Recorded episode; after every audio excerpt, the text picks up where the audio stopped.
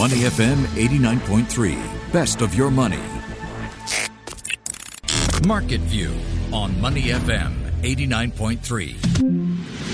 I'm Michelle Martin. Good Friday morning, everyone. Asia Pacific markets in the red this morning. They're facing a sharp sell-off following a big drop on Wall Street overnight. Tokyo and Seoul are both down more than 3%. Sydney is down 2.5%.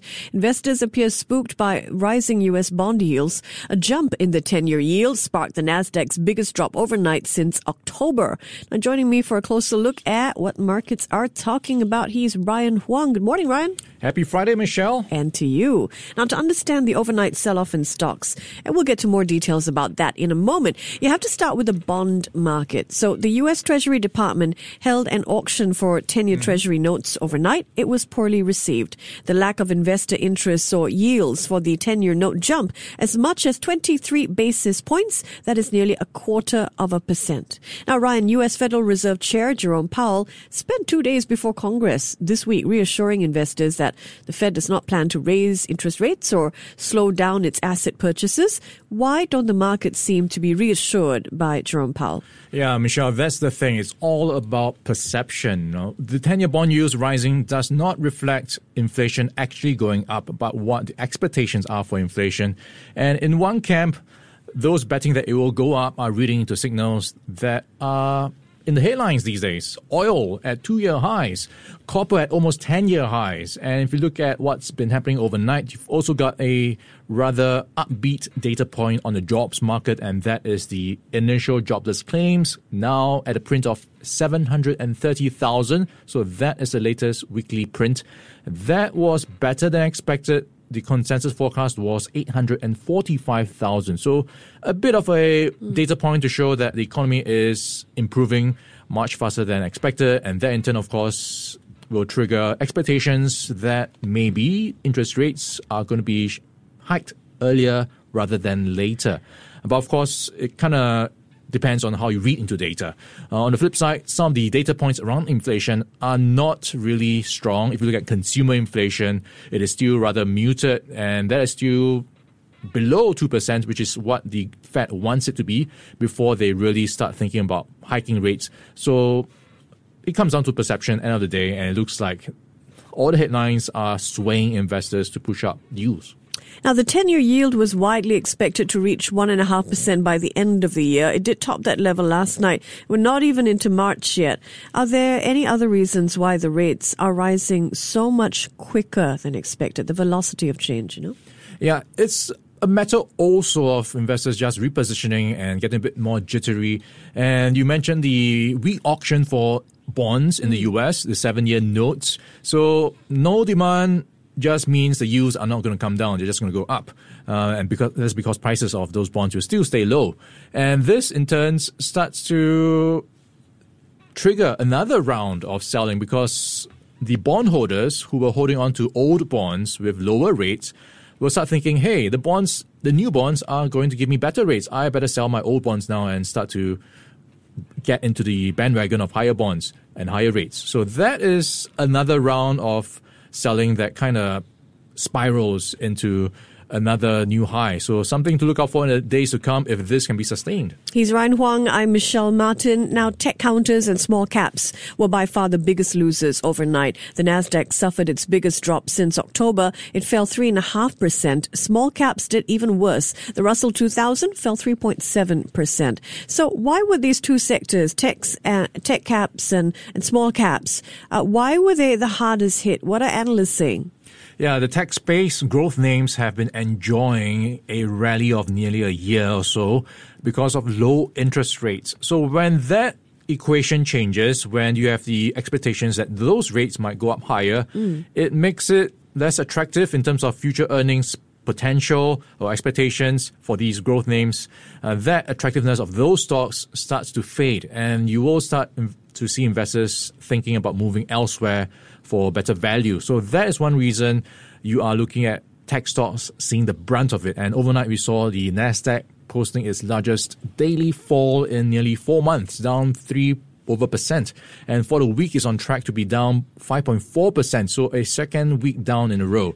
So that is the um, setup for the week. And you are in the longer term, expecting some of those investors moving to the recovery theme stocks. So longer term, small caps and recovery names could benefit, but for now, it looks like it's a broad sell-off across the board. You saw the S&P 500 down by around 2.5%, mm. the Dow also down by 1.8%, mm. but the tech names really hard hit because versus, I guess, the risk-reward ratio is just not there to be buying those um, high-tech names when those more conservative stocks are going to give you a better return at a lower risk. Now, among the tech stocks that are being hit by rising yields, the latest sell off among them are Tesla, Peloton, and Zoom. Tesla shares fell 8% overnight. They are down another 3% in after hours trade. That drop has erased Tesla's 2021 gains. Peloton, meanwhile, dropped 18%. And Zoom on its longest ever losing streak. So, Ryan, what do you think? Will bargain hunters step in or have stocks like these simply risen too far too fast last year and now we're seeing the start of maybe a bubble burst? Yeah, it's a bit of a yes and no. Yes, tech, because tech is still fundamental in the new economy, but this is where the no comes in. It's going to be more selective. Um, so you have to be more selective of the tech stocks you are looking at. Mm. Um, just for context, the two sectors that have been outperforming this year are energy and financials, and that is off the back of higher oil prices, higher demand down the road expected. Also financials because of higher rates expected in terms of interest rates and bond yields going up. So that is expectations. And whether the momentum or rather the bubble in tech will that burst will come down to earnings and dividends. Uh, because now with the the bond yields going up, what's also happened is the bond yield for, or rather 10-year yields are now higher than the yield for S&P 500 dividends. So in that sense, if you look at that, it, you actually get more returns investing in bonds than waiting for S&P 500 dividends. So that makes bonds more attractive than some of the S&P 500 names. So this is where the earnings and the expectations for dividends will start to come in in the next quarters if those numbers can live up to expectations. And in the few days that we've been seeing, uh, with the tech names, some of the tech companies have been painting a rather mixed bag in terms of, of outlook because of various reasons. One is the plateauing of growth after a strong COVID 19 year. So that is something that is pretty much priced in into market. So it just take, I think, a small spark to spark uh, another round of jitters in the markets. All right, we take a, a, break from what markets are pricing in. In other news, we have fresh signs that the Biden administration has plans to build on the trade agreement that his predecessor signed with China rather than scrap it. U.S. China tensions dominated market headlines for much of the past four years. Ryan, what is the latest on this front? Yeah, I'm looking at this as pretty much the Biden China playbook. Just a few days ago, he was saying that the US needs to focus more on its own supply chain in terms of chip shortages. And now you've got someone, his um, trade representative Catherine, Katherine Tai saying China needs to deliver on the promises it made in its phase one trade agreement. And this is where, of course, more than a year ago, it promised to buy a lot of agricultural goods. But of course, with 2020 being hit by COVID 19, that was kind of written off because there was no demand for those goods. But now, with things largely back on track on some fronts, the US is pressing China to honor those earlier agreements. And this is going to be pretty much where Donald Trump left off, pressing China to be more agreeable to some of the earlier agreements or to be more agreeable to US policies. Yeah, Biden's pick to be the U.S. Trade Representative, Katherine Tai, appears to have support from both Democrats and Republicans and is widely expected to be easily confirmed. Now, one major difference between her approach and the Trump administration's, we're not likely to see any new policy pronouncements like new tariffs made via Twitter anyway. In corporate news, we have quite a few stories to cover, so we're going to do it rapid game show style. Our favorite show, up or down. I name a company in the news. Ryan tells us if it's moving up or down. Are you ready, Ryan? What's the prize today? Virgin. Oh, the prize. um, any kind of sandwich you want. All right, let's go. All right, Virgin Galactic. All right, no sandwiches on this spacecraft, and that's because it's been delayed to May. So a bit of bad news if you're hoping to get on board in February, which was its earlier date. So push back to flying passengers to early 2022. And this was because it's not fixed. It's problem with an engine anomaly. So it's still trying to get things off the road. Yeah, I'd say down as well because Virgin Galactic has delayed that next test flight and pushed that commercial service to 2022. Its shares are down more than 15% in after hours trade. Next, Salesforce. Well, this is going to be a down for me, and this is despite earnings pretty much in line with my expectations, mm. but it was the forecast that disappointed the investors. And this is uh, because it is factoring more competition from the likes of um, other players, also factoring its acquisition of buying Slack. So a couple of factors weighing on its outlook for the year to come. And of course, it had a strong 2020. So this is something that triggered a bit of selling in its stocks after hours trade. Yeah, I'd say the the one is mixed as well for Salesforce uh, because latest numbers are topping expectations. Revenue did jump 20% last year, but earnings guidance for the year ahead is down largely again uh, because of that fact, the acquisition of communications hmm. platform mm. Slack and the large cost there. Next, Airbnb. Yeah, Airbnb had its first results since uh, being listed. And this is up for me. I, I am looking at the results beating expectations. Mm. Uh, even though it's still making losses, um, it's still bled $3.9 billion in the fourth quarter. Mm, it is still beating expectations. So it's an up for me after what was a horrible year for hospitality. Yeah. You know, what was the people actually looking out for Airbnb to, to see whether they can survive COVID 19 because no travel, no tourism. How is it going to get by? Good point. Good point.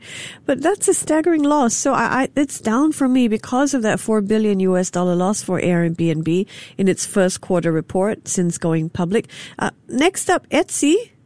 All right, Etsy is this uh, craft marketplace Have online. you bought anything from them? I've bought a couple of ties me on it. too. So this is a place for unique items if you are into craft or vintage stuff. So you find, you'll find a lot of um, homemakers and home craft makers on this platform. So it seems like that has helped, or at least you and me have helped Etsy boost its earnings. Better than expected fourth quarter results. That includes soaring profits and revenue growth of over 120%. So the earnings came in at $1.08 per share, better, more than double than the expected 59 cents per share, or rather nearly double. So this is really a good sign for Etsy. I wonder if there's a Michelle Ryan buys into group of stocks that we can identify, right? I'd say up as well. The company crushed Wall Street expectations for the fourth quarter. Etsy shares up 6% in after hours trade. Next, fake meats. All right, fake meats, um, but some real results for Beyond Meat. It yeah. has struck some deals with fast food giants this includes McDonald's and Yum Brands. So that will be a huge um, growth engine for Beyond down the road. Just imagine the number of Beyond Burgers and maybe Beyond Chickens in KFCs. Yeah, you're right. And speaking of chickens, Temasek making a a rare early stage investment in plant based chicken maker Next Gen Foods as well. So I'm going to go with up for, for fake meats. Let's check in on local stocks. The Straits Times Index had a strong rally yesterday, jumping nearly 1.7% to 2973. Now investors still in an upbeat mood yesterday following U.S. Fed Reserve Chairman Jerome Powell's reassuring comments about U.S. interest rates. But as we've seen, sentiment shifted again overnight. So Ryan, what about this morning? Our Singapore investors joining in the sell off, or is the STI holding on to yesterday's gains? Well, pretty much in line with the region, which is seeing a deep loss in the opening minutes. And this is with the STI now joining the bandwagon down nearly 1.5%. Now, 2,927 points. And looking at yesterday, we talked about the banks, and this was off UOB's latest results, uh, they were all painting a brighter picture ahead in 2021. So looking at the banks, they are returning those gains from yesterday. And I'm looking at DBS down by 0.5%, looking at OCBC down by 0.2%. UOB down by 1.5%. So pretty much all the STI names are down. Mm. And one of the names worth watching today is Olam International. It's just filed with the SGX this morning that it is going to be listing its foods ingredients business by the first half of 2022. Well, despite that, uh, it is looking at its share price pretty much in line with the rest of the market. Olam is now trading lower by around 2.5% at a dollar 59. Thank you very much, Ryan. Before acting on the information on Money FM, please consider if it's suitable for your own investment objectives, financial situation, and risk tolerance. To listen to more great interviews, download our podcasts at moneyfm893.sg or download the SPH radio app available on Google Play or the App Store.